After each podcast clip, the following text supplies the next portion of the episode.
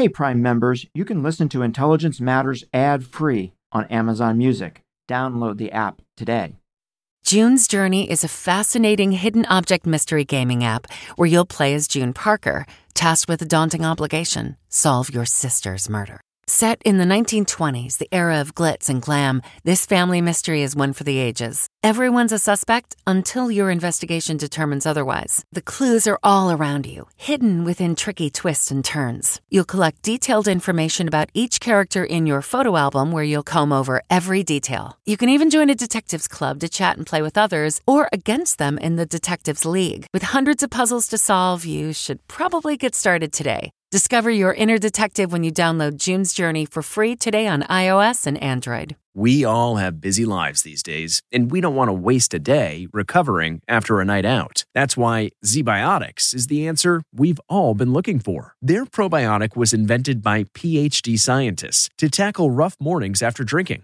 Here's how it works. When you drink, alcohol gets converted into a toxic byproduct in the gut. It's this byproduct, not dehydration, that's to blame for your rough next day. Pre alcohol produces an enzyme to break this byproduct down. This is a proactive solution that wards off feeling miserable the next day instead of a reactive approach like drinking electrolytes or eating greasy food. Enhance your mornings with ZBiotics. Go to zbiotics.com slash CBS to get 15% off your first order when you use code CBS at checkout. ZBiotics is backed with a 100% money back guarantee. So if you're unsatisfied for any reason, they'll refund your money. No questions asked. Remember to head to zbiotics.com slash CBS and use the code CBS at checkout for 15% off. Thank you, ZBiotics, for sponsoring this episode and our good times.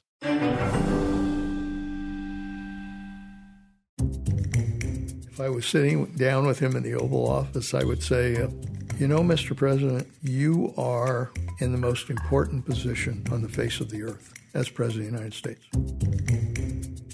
What do we do about North Korea? The problem is you've really got to hurt them.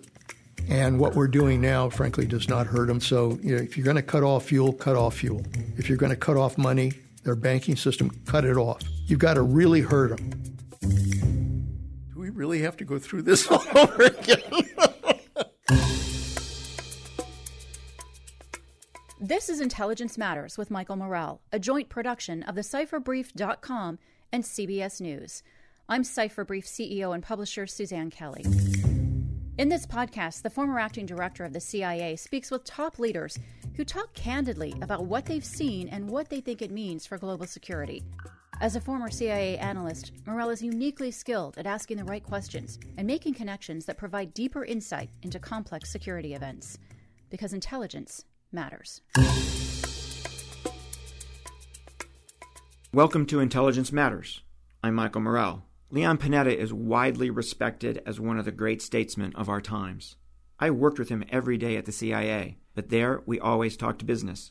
So I jumped at the opportunity to sit down with him and talk about the things we couldn't talk about then. I wanted to know what got Panetta interested in public service, how he thought about the key moments in his career, what did he think of his years as CIA director and Secretary of Defense, but I also wanted to know what he thinks today about the critical issues of our time. So we are very lucky, very lucky to have Secretary Leon Panetta as our first guest on Intelligence Matters. Um, I could not think of a better first guest to have. So, sir, thank you very much for being here. Well, Michael, it's my it's my honor and pleasure to uh, kick off this series uh, with you and to have a chance to be able to renew a, a friendship that is very dear to me. We sat uh, we sat at, at the table at the CIA uh, many many times, but not in front of microphones. this is this is unusual to be talking to you with two mics in front of us. So so I want to start by reading a list that will be very familiar to you, but may not be familiar to to our listeners, and that's a list of your your your public service, U.S. Army legislative assistant to a U.S. congressman, um, assistant to the Secretary of Health, Education, and Welfare. Um, now two different departments, HHS and uh, and the Department of Education. Uh, the director of the Office of Civil Rights at HEW, which I'm going to want to come back to. The executive assistant to the mayor of New York City. U.S. Congressman, Director of the Office of Management and Budget um, at the White House, White House Chief of Staff, CIA Director, and Secretary of Defense. And by my calculation, that's 40 years of public service, and that's not even counting um, the institute that you and your wife Sylvia started to inspire to inspire young men and young women to want to serve uh, serve their country. So with with with all of that public service, what I'd really love to ask you is, what's the source of your interest in public service, and even more importantly, your passion for it? Because clearly, there's a passion here. I I think I think it really goes back to. Uh, being the son of uh, Italian immigrants who, like millions of others, came here with uh, very little money and very little language ability and, and very few skills, but uh, really did believe. I mean, I used to ask my father why why did he do it, travel all that distance to come to a strange land, and he said uh, the reason was because we thought we could give our children a better life in this country, which I I think is the American dream, and I've had really in many ways the privilege of living that dream. A lot of the inspiration comes from from my parents who stressed the fact that both my brother and I owed something back to the country because of what the country gave them. Uh, and I, I really took that to heart that we had a duty to give something back to the country. But secondly, the time I spent in the Army and working with a cross section of people from across the country, different backgrounds, different places, different nationalities, but all involved in a common mission to uh, help defend the country. And that, that always resonated with me in terms of what we, what we have to do as citizens to give back to our democracy. And then lastly, there was a young president, John Kennedy, who at the time said, Ask not what your country can do for you, but what you can do for your country. And I really felt at that time that public service was a higher calling and was really interested and excited by the opportunity to uh, to get involved in, in public service in some way. And so I I really was passionate about that. I really cared about it. I, I loved the excitement of being able to be a part of what our democracy is all about. Your definition of the American dream, um, I think, is the definition that would resonate most with, with immigrants. I'm wondering if you're concerned that we're losing the American dream, or there is a risk that we may be losing the American dream. Are you are you worried about that?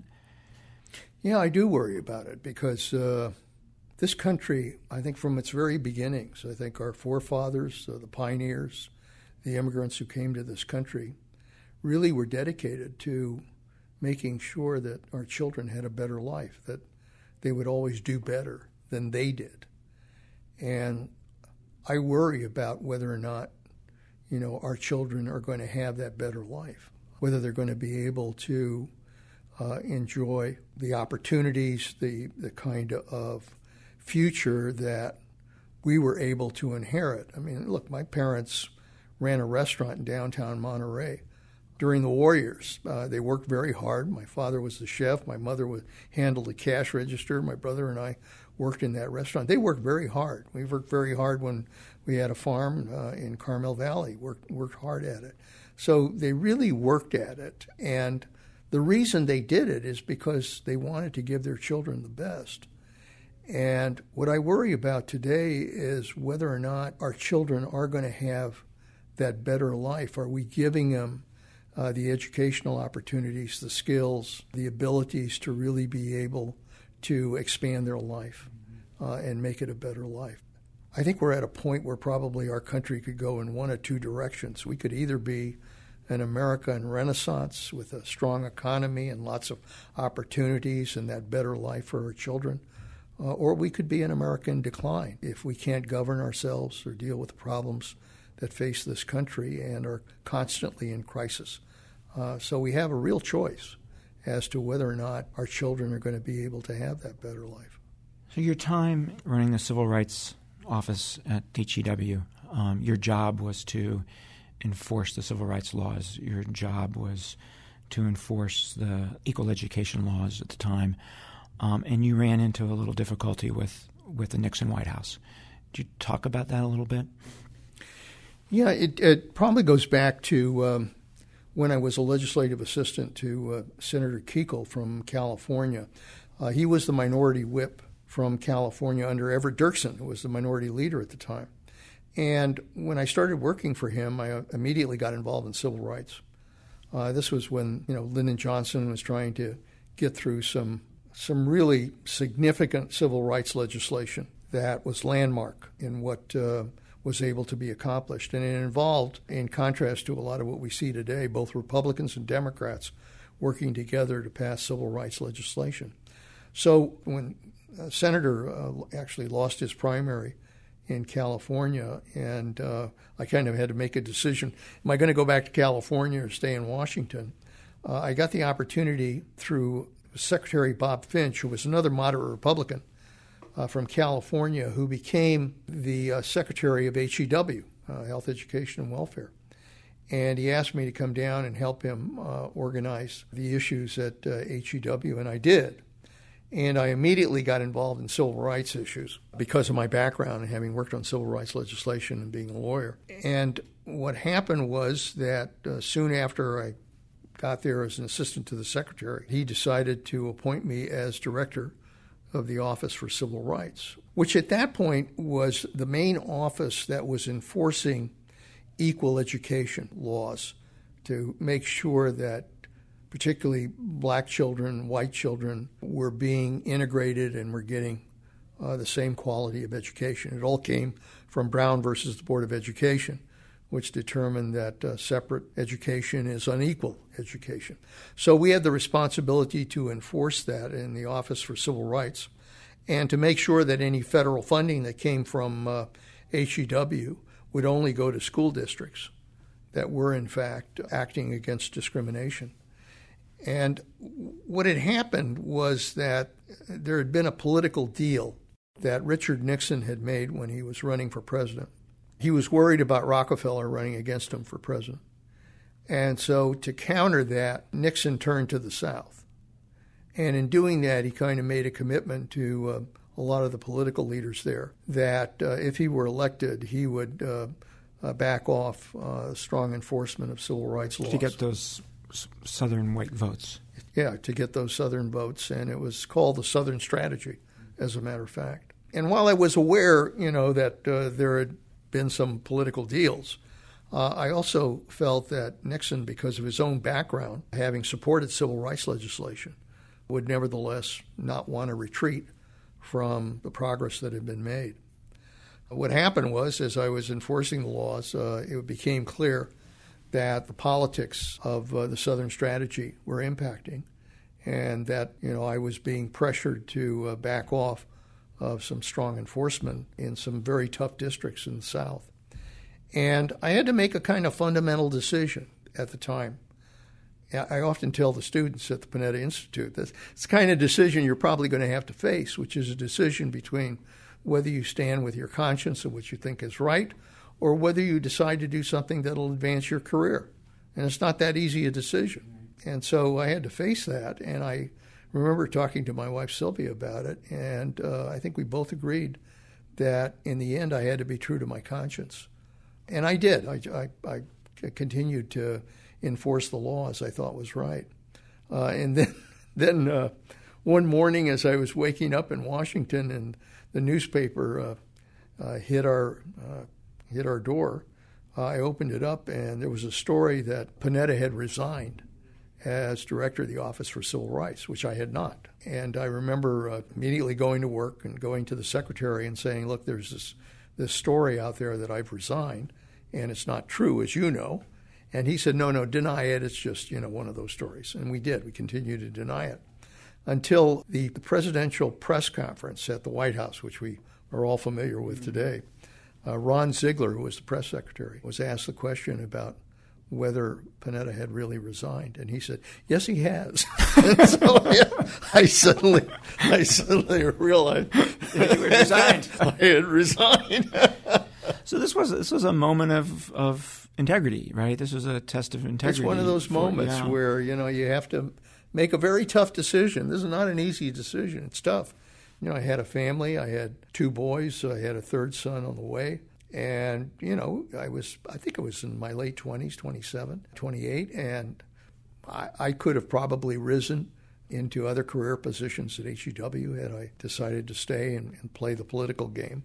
But, you know, it was one of those moments where deep down, it was Senator Kuchel who once said to me that in this town we're going to be tempted a lot you know, here in Washington, and that uh, we always have to remember that our first responsibility is to the interests of the American people and the people of California. But he also said something I never forgot, which was that in the morning, when you wake up, you have to look at yourself in the mirror. Which basically was the message that in the end, you have to protect your own integrity mm-hmm. and what you think is right. And I never forgot that. And it kind of served me well do you think, during a do, tough period. Do you, do you think, looking at the arc of your career, that there there were more more public figures um, early on in your career who had that kind of integrity and who had that kind of character than there are today? Do you think we've lost something, or do you think? Well, I you know I really learned under uh, some of the very best uh, in our time. When I when I went back, it was it was not just people like uh, Kuchel and Everett Dirksen. On the Republican side, uh, there were names that probably a lot of your listeners won't remember, but people like Jacob Javits from New York, moderate Republican, Clifford Case from uh, New Jersey, Hugh Scott from Pennsylvania, George Aiken from Vermont, uh, Mark Hatfield, a number of, you know, kind of progressive, moderate Republicans who were willing to work with some giants at the time on the Democratic side. Hubert Humphrey, Henry Jackson, Magnuson, Symington, Fulbright, Dick Russell from Georgia, Sam Ervin from North Carolina, really giants. And they had their political differences. Let's not kid anybody. They had their political fights. But in the end, they were committed to doing what was right for the country. And so the result was that Republicans and Democrats really did work together on landmark legislation. And even when I got elected to Congress uh, in 1976, Tip O'Neill was the Speaker of the House, kind of a Democrat's you Democrat. served. You served eight terms, elected nine eight, times. Eight, eight terms in uh, in the Congress. Was elected for the ninth term, and uh, Tip was the Speaker. Democrats, Democrat, uh, but he had a great friend in Bob Michel, who was the minority leader from Illinois. And uh, again, they had their political differences, but when it came to issues, they worked together. And that was, that's what I was taught to do. And I really believed in that, that that was the responsibility. I, I, at the time I, I was there, I think governing was considered good politics. I'm not so sure that there's a sense that governing is good politics today. It's rather, can you stop the other side? Can you beat up the other side? Can you get the sound bite? It's all about trench warfare. What happened? What do you think happened? There's a lot of factors that I think created uh, what we see today. I, I've often said I've seen Washington at its best and Washington at its worst. I saw Washington work. That's the good news. Washington can work. But I also saw uh, Washington at its worst, and um, there, there were these divisions that suddenly developed, deep partisan divisions that prevented both sides from working together for one reason or another. What are the reasons for it? Uh, there's no silver bullet here. It's a combination of things. I think number one, the margin of power was very thin, uh, and so each party focused on how to obtain power, how to get control of the House or the Senate. Uh, so there was a lot more loyalty demanded uh, from the party. Uh, secondly, particularly in, in the House of Representatives, the whole issue of reapportionment. When you create safe Republican and safe Democratic seats, and that's usually the way the deal is made, what happens is that members then are concerned to, by people running in their own party against them. So Republicans are worried about Tea Party members running against them. That moves them further to the right.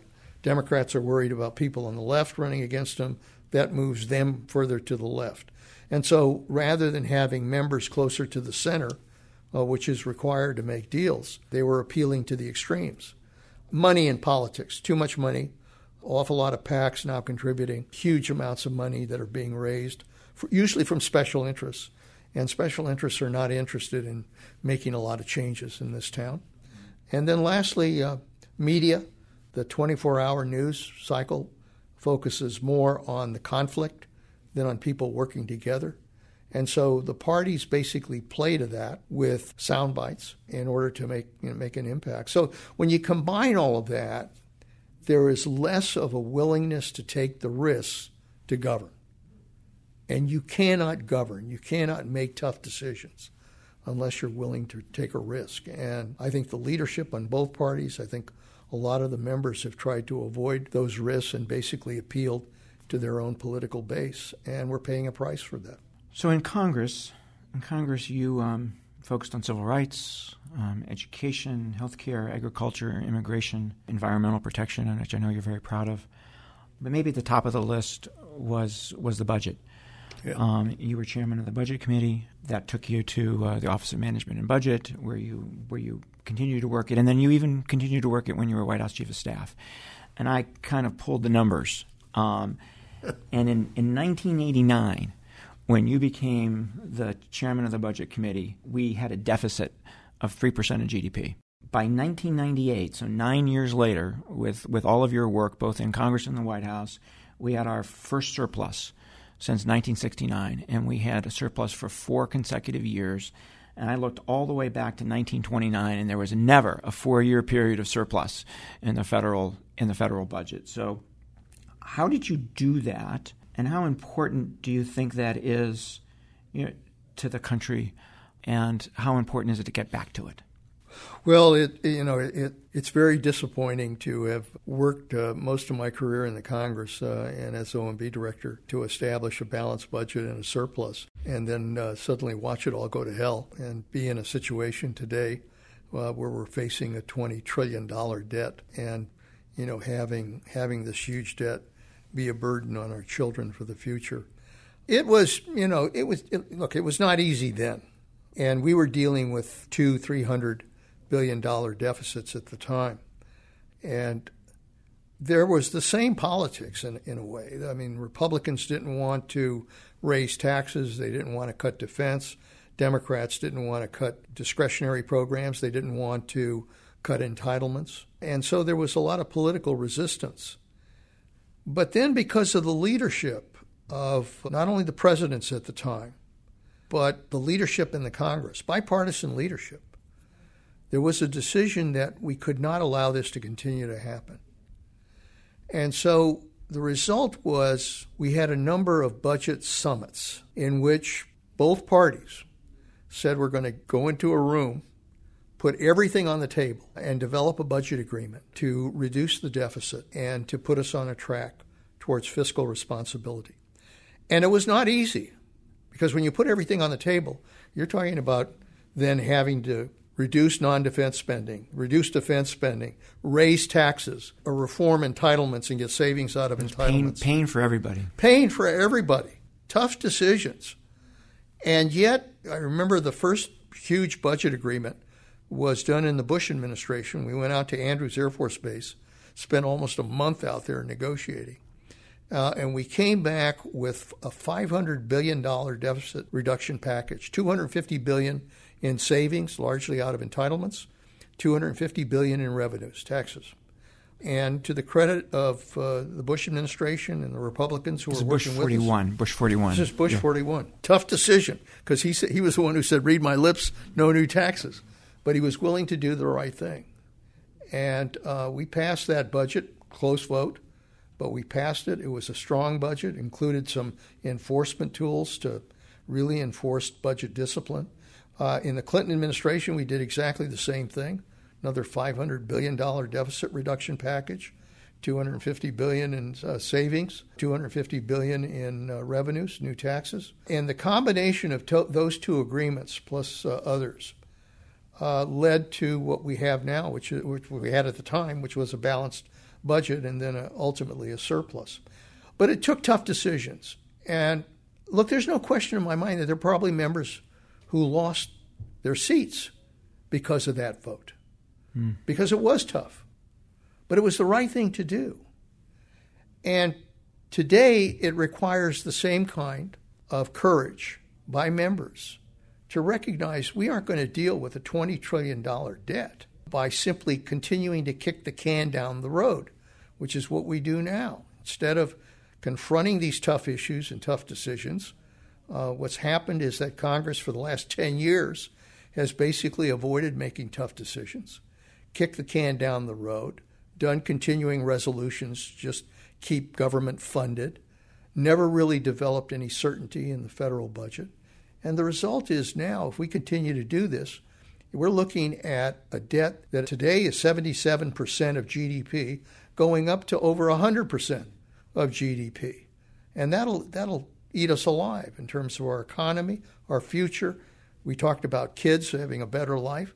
Uh, it's going to really undermine their ability to have that better. So-called fiscal cliff that people talk about. Yeah, exactly. Social Security and Medicare and Medicaid and the, the demographics of the country and. You know, if you combine, you know, what we're paying on entitlements and Social Security and health care, combined with uh, the fact that we're seeing this huge demographic change occurring, and at the same time, uh, this resistance to being able to do real tax reform that can produce some additional revenues for this country, which we're going to need for the future.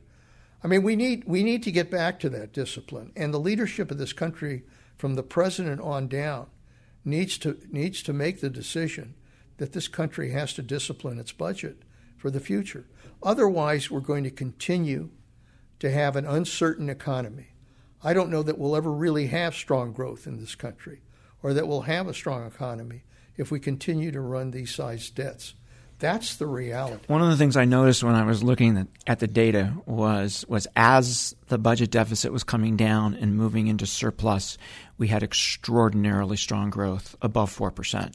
So that correlation, you know, I just jumped out at me. Oh no! It, I mean, there's no question that budget discipline is a real key to our ability to send a signal to Wall Street, to the securities markets, that we have disciplined the fiscal side of the budget. We've tried to operate for too long using the Federal Reserve as kind of the key to hopefully keeping our economy strong. And frankly, you know, Congress and the presidency have taken a walk on their responsibility to deal with the fiscal side. If we're going to have a strong economy, if we're going to have one that can really grow, we've got to be able to put that kind of discipline in place. In the Clinton administration, when we were making these tough decisions on entitlements, and we got savings out of Medicare, we got savings out of Medicaid, out of farm support prices, out of veterans programs, out of retirement programs. These are all tough, tough decisions to make. But at the same time, the president also decided that we had to make investments investments in research, in education, in areas like training for the future. And so you can, you can be fiscally disciplined develop a budget that really does reduce the deficit and put us on the right track for the future. And at the same time, make the investments that are important for this country to make. And develop a five year, a 10 year budget track so that everybody kind of knows where we're headed. I'm often asked about the defense budget. The worst thing about the defense budget today is uncertainty.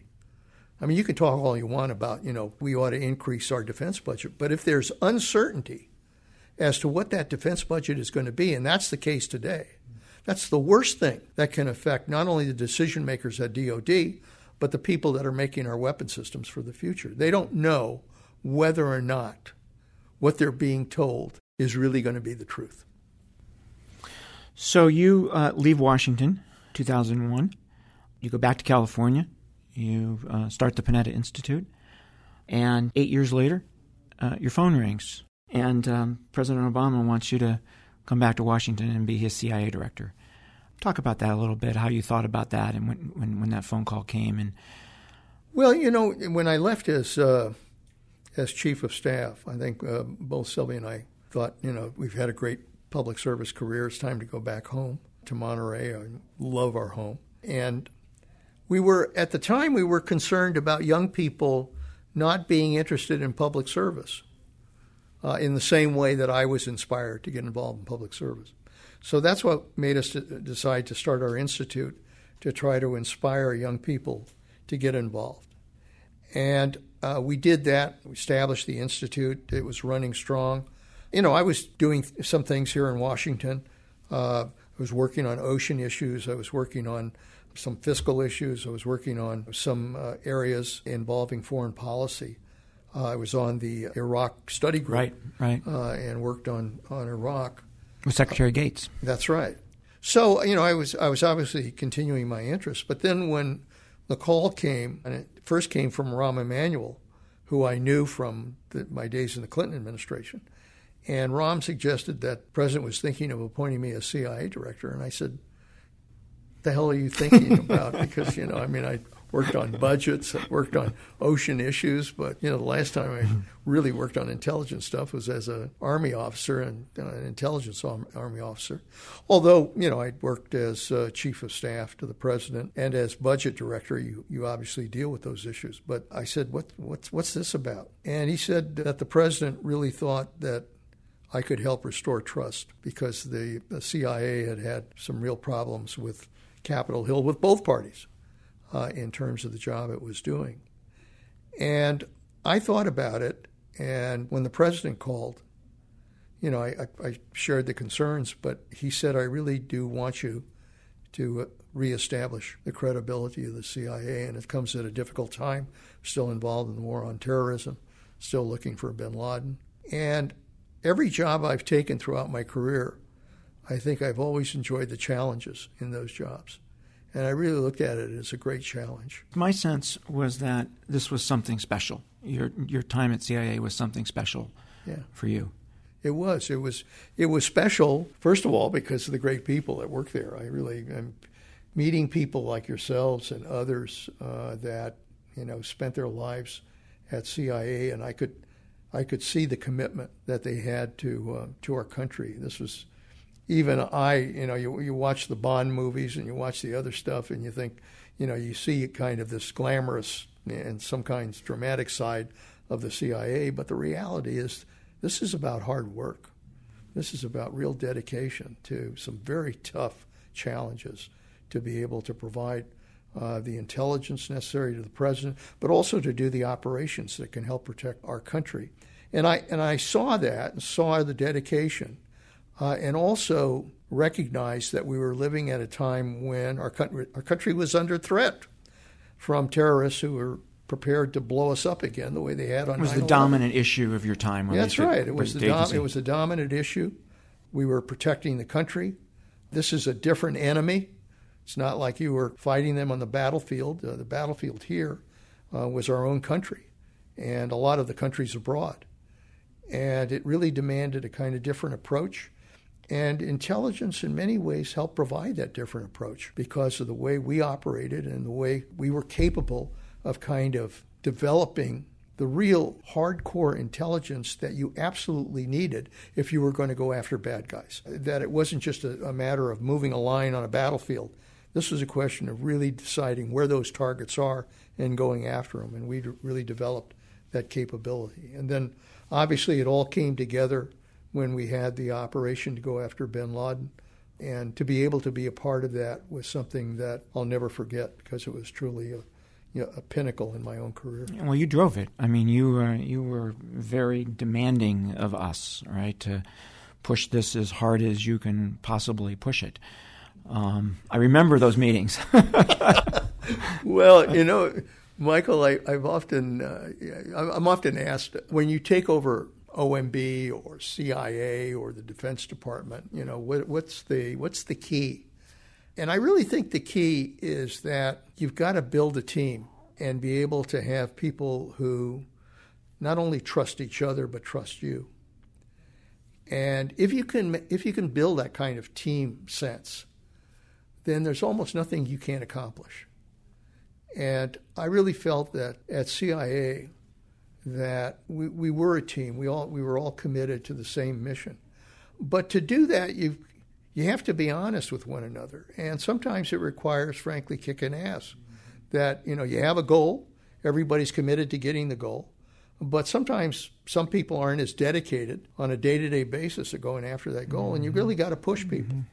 And or I they don't see that. the possibilities, right? Yeah, yeah, yeah. No, yeah, they don't. They don't see, you know, the kind of. They've been working in the forest, right?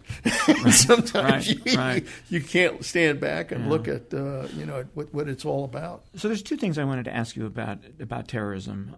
The first is is that while we were hunting Al Qaeda, while we were hunting bin Laden, mostly in, in South Asia, you recognized, maybe earlier than most, the spread of extremism.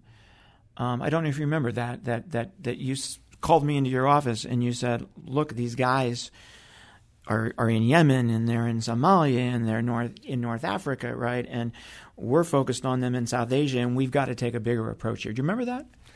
Yeah, I do. I, I remember the. And there's this story out there. There's this false narrative out there that CIA didn't see the spread of extremism, right? Which is yeah, ridiculous. Yeah, yeah. No, no. I, I think we, we did sense. I mean, we, we saw what was happening. That you know, obviously, our focus was on going after the leadership of Al Qaeda.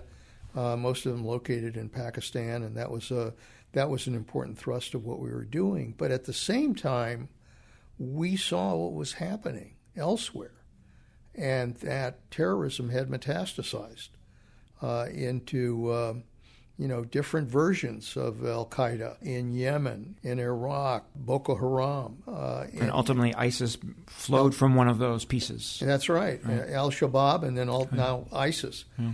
And I, I remember very well saying we got we have to look at the bigger picture here because you know ultimately we probably could be successful at decimating their leadership in Pakistan. But if we aren't paying attention to these other areas, we're going to find ourselves behind the eight ball in terms of the inability to develop the intelligence, the targeting, the counterterrorism operations that you need to try to press this issue uh, in these other areas. And the other thing was that I think the Arab Spring, which is probably something we really didn't see coming, that the Arab Spring, which was hopeful at the beginning, turned into a situation where these failed states became the breeding grounds for terrorism in the future. I, I remember talking to Bill McRaven, who was the head of Special Forces at the time, and saying, We have really got to develop a military intelligence plan that focuses not just on uh, Iraq, Afghanistan, Pakistan, but really looks at that broader issue of uh, the Middle East and these failed states and what we can do to deal with that. And we were beginning to build that. Right, I, right, I, felt right. at the time. I mean, we, we were establishing operations in Yemen. To do that, you had to build intelligence networks, which is not easy. Suddenly, you got to start developing the assets you need to give you the intelligence on this stuff. That's not easy. It takes a lot of work. But we were beginning to do that. And I really felt that because of the work that CIA did, we had a little bit of an edge going into trying to deal with those terrible developments that we have seen in these last few years take place in the Middle East. And without without dealing with those, right, this is a generational problem. Oh yeah, yeah, because, no question. I mean, we focused on taking guys who had already been radicalized off the battlefield, right? But um, stopping the radicalization of people in the first place is an extraordinarily difficult problem. Yeah, I mean, it really is a combination of things that, that need to be focused on here. I think we did learn a lot about how to confront the enemy that was there. And our ability to not only develop intelligence, to share intelligence, to work with the military, to go after targets. I mean, I think we developed some tremendous capabilities to do that. But I also think that we never really developed a strategy to deal with the root causes of terrorism. And I see that even in, in our own country where you know we have to deal with gang warfare. We've we've struggled to try to figure out what is it that drives kids to gangs and and kind of uh, appeals to their ego and to their identity and to their dissatisfaction sense and their frustration, of self-worth and... their sense of self-worth. And that's very much the case with regards to, to terrorism, that they appeal to young people who are frustrated and angry and don't really feel like they have much of a life. But we've never cracked the code of how we get those kids to turn to a better life. And in many ways, I don't know that the United States can do this. I mean, we can, we can help. But the only way we're going to do that is if we build an Arab coalition that is willing to confront that problem. Right. They have to take this on. They have to do that. Yeah. So you're sitting at CIA, and I'm your deputy, And there's all sorts of rumors f- floating around Washington that you're going to be the next Secretary of Defense. And you keep on telling me, no, it's not true. I'm not going anywhere. I'm staying right here. I love it here. And it's my first real political scoop, right? That I've got it from the horse's mouth, so to speak, that you're not leaving. So I'm telling all my friends, he's not leaving, he's not leaving. And then you end up, and then you end up. How did they convince you to do that? Well, you know, I, one thing throughout that career that you described is that I really never, I really never kind of made the decision that, you know, I was going to go after a particular career position. This is where I wanted to go. This is what I wanted to be. I just always felt that the most important thing you could do in public service is do a good job in the job you're in. And if you do a good job, other opportunities come along. That's what I tell the students at the Panetta Institute. You know, you're going to be an intern, do a damn good job as intern, and other opportunities will come along. And I, I you know, I generally kind of followed that track. I mean, I, I made the decision, obviously, to run for Congress, but you know, getting the job at uh, at OMB, getting the job as chief of staff, getting the job at CIA or Secretary of Defense were not jobs that I frankly had sought. They were opportunities that presidents presented to me and, and said, Are you, you interested in doing it? And as I said, if I thought the job involved a challenge and it came from the President of the United States, I thought it was worth doing. And so I think that it's really important that what you do is to focus on doing the best job, setting goals, accomplishing those goals, and then kind of moving on. Mm-hmm. Your your yellow legal pad. yeah, you know, it's uh, those goals are on my yellow yep. legal pad, and yep. those are the things that I focused on. And frankly, I always thought it was also important when you leave a job to leave it on a high, never leave it on a downer. And so when at CIA, we had just done the Bin Laden operation. It was kind of the pinnacle of everything we had worked to do. And I thought this is probably not, not a bad time to get the hell out of Washington, frankly, and go back home. and, and, and, and, Sylvia, you know, was anxious to get me mm. back home. And I thought, yeah, this is probably a good time. And the president then said, no, you know, well, I, I'm interested in your becoming Secretary of Defense. And I told him, I said, look, I said, I, I really like to go back home. I think we did a great job at, at CIA and served you well. And I don't, you know, I think a, a new secretary ought to be here probably for, for eight years instead of just the next two years. And I said, look, you know, why don't you look at somebody like Colin Powell or look at somebody other uh, that might be able to take that job? And they kept coming back. And finally, the president called and said, I really need you. I don't really have any other choice. And we're at a tough time in terms of kind of looking to the future of what's going to happen with the defense budget. And so, again, another challenge, and uh, I decided to to do it at that. Hard point. to say no when he says exactly. that. Yeah. yeah. So the one question to ask about uh, your time at DoD is I've I've always been struck by former Secretary of State George Shultz's description of what you need to do to be successful in foreign policy, and he says, "Say what you mean, do what you say, and carry a big stick." and um, and and I'd, I'd, be interested in your thoughts on how big does that stick need to be, and what does it need to look like for the Department of Defense to be able to protect the United States of America? Well, I I think that for America to exercise the kind of world leadership that I think is really important for this country to do, I am very much a believer coming out of World War II that we really have a responsibility to uh, provide leadership in a very dangerous world. And that, frankly, you know, I, I, know there's been a lot of talk about in recent years America can't do everything. Can't others step up to the plate? Can't we just simply retreat into Fortress America? But the problem is, if America doesn't provide that leadership, the reality is no one else will. And so I, I'm a believer that America has to lead in that world. And the only way we can lead, kind of using George Shultz's term, is to carry a big stick. That talk is just talk, but you've got to show that you're willing to back it up with strength. And that you can.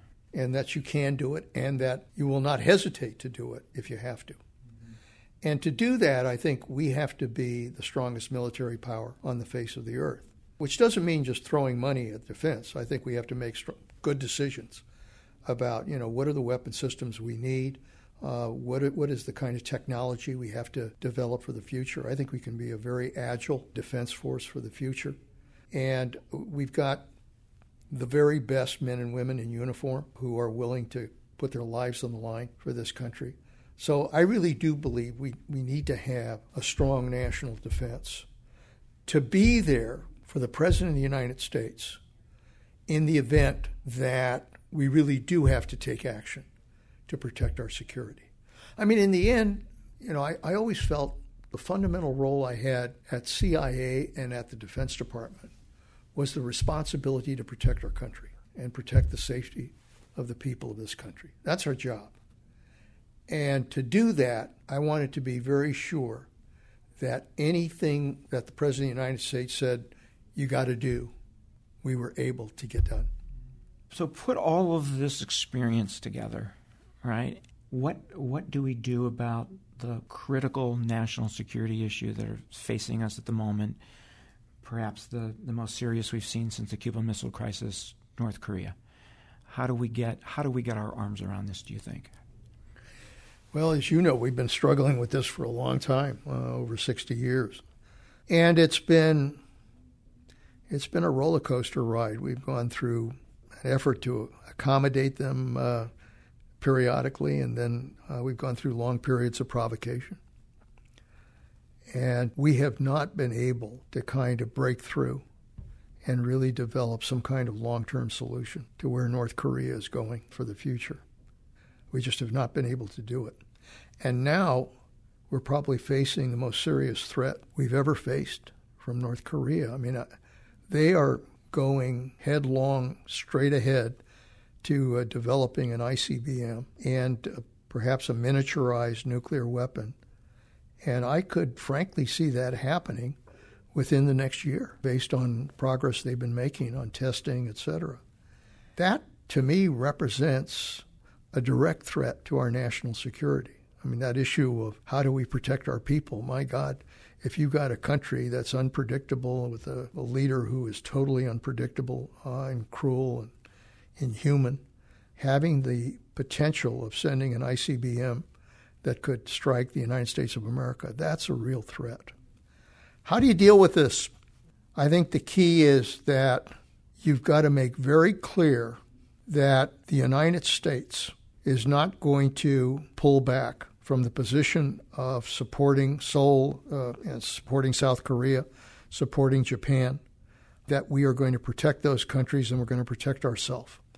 And we're going to take every all the steps necessary to do that. Look, the fundamental policy has been one of deterrence and containment. I don't think that can change. I think that's where we're at. The options are not good. We would love to have a diplomatic option. That's not there. The military option, uh, we know what the consequences of that could be. Be horrific. It'd be a nuclear war uh, and certainly the huge destruction of uh, South Korea and Seoul. So I think you're left with de- with deterrence and containment. And I guess the key in my mind is how do you tighten that noose? How do you tighten the noose? And to do that, it seems to me, you continue to build up our military capabilities there. You provide whatever supports South Korea and Japan need.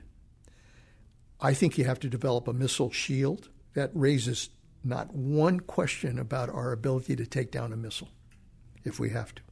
Fundamentally undermine his objective That's of right. being able to hit us. That's exactly right. To make very clear that we have an effective missile shield, that we, we are not just going to suddenly allow him to fire missiles willy nilly. I think you've got to obviously strengthen sanctions.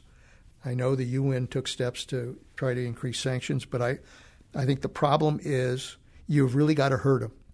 And what we're doing now, frankly, does not hurt them because they found ways around it. And so, you know, if you're going to cut off fuel, cut off fuel. If you're going to cut off money, their banking system, cut it off. You've got to really hurt them. And in some ways, that's what happened in Iran. Exactly. That's what happened in South Africa. Is we really hurt them. We're not hurting them. They're finding ways around it through Russia, through China, through other other means. We've got to really hurt them. So if we combine, if we tighten that noose on those areas, And then, you know, get our diplomats to say, you want us to continue to do this? Because in the end, let's be very clear. If you provoke us in the wrong way, your regime comes to an end. Total annihilation. That's right. Sir, two final questions. One is um, your son Jimmy, just elected to Congress in your old district, his first term uh, as, a, as, a, U.S. congressman. What advice did you give him? Well, as I as I told Jimmy, I know I said, you're very proud of him. I, yeah, we are. Sylvia and I are very proud of him. Uh, and when he decided to run for Congress, I kind of I kind of looked at her and said, "Do we really have to go through this all over again?" which we did. Which we did. Went to fundraisers and did all the things you have to do when I was running for office. And Jimmy did it. Did it successfully. And you know, of, of all the three sons, and we're proud of all three of them, Jimmy was the one that we kind of you know, it was obvious that he had an interest in public service, and he learned a lot. He can't plead ignorance going back to uh, to this Congress because he knows the dysfunction that's part of Congress. But what's been really great to see is that he really enjoys the the camaraderie and his colleagues in the Congress, both Republican and Democrat. He's frustrated by the inability to get things done because this is a guy who served in Afghanistan as frankly, there are a number of younger members who are veterans. It's and a very on, interesting group, isn't it? It it's, is, yeah, it and is. they're on both sides yeah, of the aisle, yeah. and they both share the same frustration. And he is now part of something called the Solutions Caucus, you know, made up of about 20 or 22 Democrats and Republicans that are really seriously trying to address issues on a bipartisan way. And I don't know, you know, it's going to be tough. I, it's it's going to be tough to get the leadership to go along with this stuff. But I think if they could form a nucleus of members who are really interested in trying to solve problems, that there could be an opportunity to get back to the kind of Congress that I knew, mm. which is a Congress that was willing to govern and solve problems. I really think that's what he wants to be a part of. And I, you know, I wish him well. I'm I'm afraid, uh, Michael, that th- this town and the dysfunction here is not going to change from the top down. I wish it would. Yeah. But I'm not sure it's going to change from You're the top describing down. a bottom up change. I think it's going to be yeah, a bottom yeah. up change. And then the last question, which is if you had if you had an opportunity to give some advice to our president, what would you tell him? You know, I guess if I if I was sitting down with him in the Oval Office, I would say. Uh, you know, Mr. President, you are in the most important position on the face of the earth as President of the United States. And you bear a responsibility to hold the trust of the American people, and for that matter, a lot of the world, in your hands. And if you're not going to exercise that trust in a way that really tries to solve the problems that face this country, then I think you will have violated that trust. And so the real challenge for you, Mr. President, is not just to say you, you want an America that's great again. It's how do you get that done? And to do that, you really do need to develop bipartisan coalitions. You really do need to bring both Democrats and Republicans together. Frankly, I think this president, who's not really a Republican or a Democrat, probably could exercise an independent streak that could possibly develop that kind of coalition. As you showed last week. That's right. But to do that, people have got to trust you. And that's the one challenge that I think is still very much up in the air for this president. Mr. Secretary, thank you so much for taking the time. Thanks, It's brought back great memories, and uh, it was great to have a conversation with you. No, it's great. Uh, great to have this uh, moment to be together with you and to bring back uh, memories that will always be close to my heart. My conversation with former Secretary of Defense Leon Panetta. I'm Michael Morell. Join me next week for Intelligence Matters.